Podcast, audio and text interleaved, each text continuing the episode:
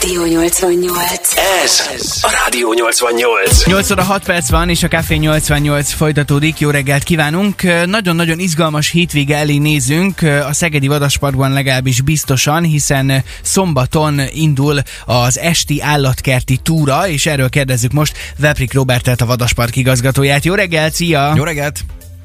Jó reggelt kívánok is mindenkinek. Hát ugye eljött a nyár, eljött az éjszakai túrák ideje. Remélem, hogy olyan, ugyanolyan sikerrel fogjuk tudni csinálni, mint eddig, tehát azon az állatok számára mindenképp egy érdekesség lesz. Mennyire jellemző az, hogy az állatok, akik nálatok laknak, éjszaka aktívabbak, mint mondjuk nappal, amikor a közönség döntő többsége akkor látja őket? Ugye hát ilyenkor azért a nyár az, az megvisel minket is, meg az állatokat is, tehát a 30, 35 fok, vagy ki tudja még több is, azért ez mindenképpen rányomja a bélyegét a nappalokra, és ugye főleg az nagy zagadozóink, akik éjszaka vadásznak egyébként is, éjszaka sokkal aktívabbá válnak, kicsit leül az idő, és ugye kicsit az elemükbe kerülnek ők is. Ilyenkor először szoktunk ilyen éjszakai túrákat szervezni, mert ilyenkor egy teljesen más arcát lehet látni az állatkertnek, az állatoknak, illetve egy teljesen más aktivitást lehet látni a közönségünknek. Biztos vagy benne, hogy, hogy nem tudom, hogy erre hogyan kell gondolni, de mondjuk egy éjszaka folyamán, hogyha valaki végig sétál a vadasparkban, akkor ott, ott minden állat esetleg kivilágítva látható? Mármint most gondolok itt arra, hogy nyilván sötét van, és mondjuk nem tudom, egy fekete párducot az ember hogy vesz észre a sötétben, hogyha mégis azért megy, hogy lássa őt, és éjszaka aktívabb, neki kell, mosolyog, kell, és a fehér fogait kell gondolom a sötétség is, nekik is, de hogy e- ezt a részét hogyan kell elképzelni, hogy mégis a sötétben is látható maradjon minden izgalmas részlet? Ugye nyár van, hosszabb az este, ugye kevésbé korán megy le a nap, még mindig, és ugye ilyenkor azért még az eleje az egész programnak a szűkületbe zajlik, utána persze amik olyan látványos helyek, amiket ki kell világítani, azt ki fogjuk világítani, hiszen baleset megelőzés szempontjából is fontos, illetve hát az állatokat is tényleg akkor látjuk, hogyha valami világítás van. Egyébként szoktunk buzdítani arra, hogy mindenkit is hozzon zseblámpát magával, és akkor, hogyha ezt valaki intelligens módon használja, akkor másoknak nem zavaró, viszont az állatokat lehet látni vele. Hát azt gondolom, hogy eh, ez szerintem mindenképpen egy élmény. Ugye más még kérdés, hogy ilyenkor meg is pékeljük kis látványvezetéssel. Ugye ilyenkor a e, tigriseink és az oroszlányaink kapnak egy-egy ilyen műzebrát, illetve műbivajt, amiben jutalomfalatok vannak elrejtve, és itt meg lehet nézni az, hogy hogyan is vadásznak ezek az állatok, és e, milyen természetszerű viselkedés lehet ezzel kiváltani belőlük, hogyha egy ilyen e, műállatot berakunk hozzájuk. És Robi, mesél már létszes, egy műzebrát hogyan visztek be az oroszlánnak? Felülről daruskocsi segítséggel beemelitek, bedobjátok messzebbről, hogy hogy kell képzelni ezt? Nem, hát ez be van állítva az állatokhoz, és uh, amikor uh, van az etetésnek az ideje, akkor kiengedjük őket a belső kifutóba. Tehát többször nem úgy megyünk az oroszlánhoz a műzebrával, ami egyébként egy favázra felrakott vászonból készült, megfestett vászonból készült műzebra tulajdonképpen, tehát egy viszonylag egyszerű kézi gyártmány.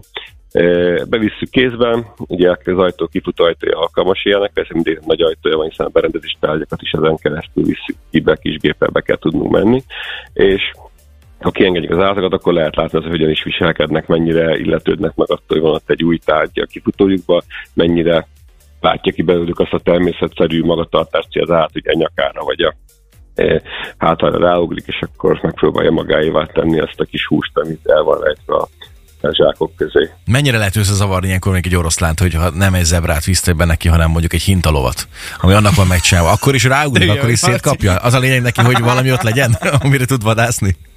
Hát az igazság, hogy igen, tehát ez egy játék valahol, Ugye ők nem azért vadásznak itt az átkertbe ilyenkor tulajdonképpen ezzel műzebrára, mert nekik ez egy megélhetési dolog, hiszen azért nem halnának ilyen nélkül se. Viszont azokat az ösztönöket kiváltja belőle akár egy műló, akár egy műzebra, akár egy műantilop, amiket a természetben használnak nap, mint nap a vattársaik. Tehát akkor ezek szerint attól függetlenül, hogy nyilván ezeknek az állatoknak hál' Istennek nagyon-nagyon nyugis környezetük van, meg hát az év legnagyobb részében azért egész nagy nyugalomban töltik a mindennapjaikat, mégis ilyenkor felébred bennük ez, a, ez az ösztön, hogy, hogy vadászni kell és, és támadni kell? Hát ki kell jönni, meg kell nézni, azt gondolom, hogy fel fog ébredni. Nagyon izgalmas. Oké, okay. kíváncsiak vagyunk egyébként arra is, hogy főleg, hogyha most itt a hétvégén akár meleg rekord is dőlhet, és ilyen 40 fok környékén lehet majd a hőmérséklet, akkor ez esetben ti például az állatokra hogyan gondoltak, és, és mik azok az óvintézkedések, amelyeket megtesztek, hogy ők tökéletesen érezzék magukat, és ha már itt az előbb beszéltünk arról, hogy például a zseblámpát egy ilyen éjszakai túrán is intelligens módon, hogy fogalmazták, kell használni, hogy mik azok az alapvető dolgok, amikre ilyenkor oda kell figyelni, vagy akár általánosságban, hogyha az ember állatkertbe megy, milyen dolgokat ne csinálja, hogy biztos mindenki biztonságban maradjon. Erről kérdezünk még mindjárt. Rádió 88. És továbbra is itt van velünk a vonalban Veprik Robert, a Szegedi Vadaspark igazgatója, akiről beszéltünk már itt, akivel beszéltünk már itt ugye a szombatesti különleges éjszakai túráról, de érkezik most egy igen nagy hőhullám újra, és a hétvégén akár ilyen 40 fok környéki hőmérsékleteket is tapasztalhatunk majd. A Vadasparkban ti hogyan vigyáztok, vagy figyeltek ilyenkor az állatokra? Ugye hát a hőség az mindenkire rányomja a bélyegét, ilyenkor azért mindenki sokkal tompább, sokkal eh, hogy is mondjam, kényelmesebben próbál dolgozni. Hát ugye vonatkozik az állatokra is, hogy kevésbé aktívak, kevésbé mozognak, viszont mindenkinek ugye szüksége van ilyenkor ivóvízre. Ilyenkor a legfokozottabban azt elnőzzük, hogy a vízük legyen az állatoknak, hogy a kollégáknak, akik a gondozók fel van hívva figyelmük arra, hogy külön erre összpontosítsanak, hogy mindig legyen az állatok előtt friss víz, napjában többször is cseréljük a vizeket, akár ilyenkor, ahol nincsen intató. Azt gondolom, hogy ez nagyon-nagyon fontos. E, illetve hát nagyon sokan állatunk van, amik ugye alapvetően nem a trópusi állatok közé tartoznak, például a hópárdusz, meg a rozsomák a legjobb példa, meg a szibéltigris, akik ugye kimondottan a hideg, hűvösséghati öveket szeretik. Itt ezeknek adatnak szoktunk ilyenkor egy kis locsolást ilyen öntöző fejekkel csinálni, amik azért jók, mert egy kicsit akkor az állat fel tud hűsülni, kicsit a pára, ahogy párolog, akkor talán kicsit visszahűl a levegő.